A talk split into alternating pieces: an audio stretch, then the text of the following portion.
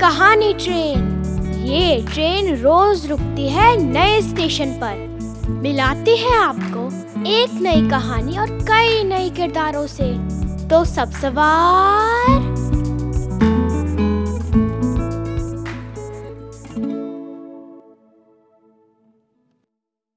आज की कहानी है हवा हवाई।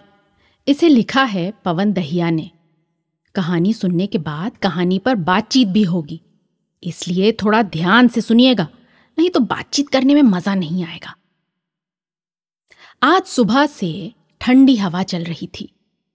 हनी जैसे ही स्कूल के लिए निकला, वो हवा में उड़ने लगा। पहले तो वो डरा, फिर उसे उड़ने में मज़ा आने लगा। उसे आसमान में उड़ना अच्छा लग रहा था। आसमान से उसे सब कुछ छोटा छोटा दिख रहा था। तभी उसने कुछ कबूतरों को उड़ते हुए देखा। वो भी उनके साथ साथ उड़ने लगा। अब उसे और अच्छा लगने लगा। तभी हनी की नज़र स्कूल जा रहे अपने दोस्तों पर पड़ी। हनी ने ज़ोर से आवाज़ लगाई, टीटू, सोनी, हिना, जॉय! लेकिन उसके दोस्तों तक उसकी आवाज़ नहीं पहुँच पाई। हनी जल्दी से स्कूल पहुंचकर सारी बात अपने दोस्तों को बताना चाहता था। उसने अपनी उड़ान की गति बढ़ा दी।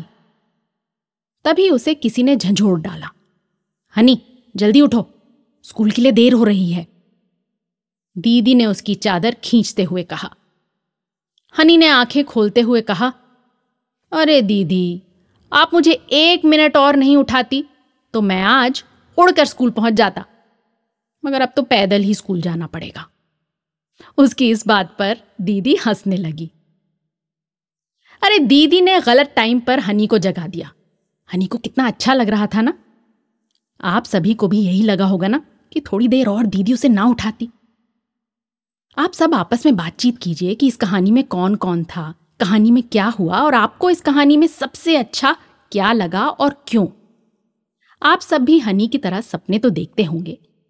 किसी मनपसंद सपने के बारे में सबको बताइए। अगर आपको आसमान में उड़ने का मौका मिले तो आप कौन सा पक्षी बनकर उड़ना चाहेंगे?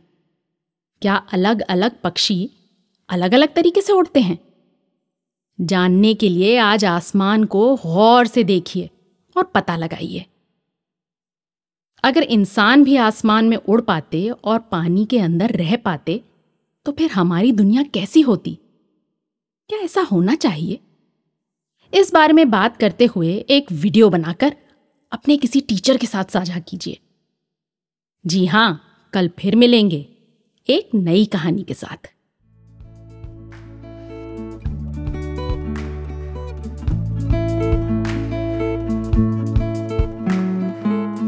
आशा है ये कहानी आपको पसंद आई होगी।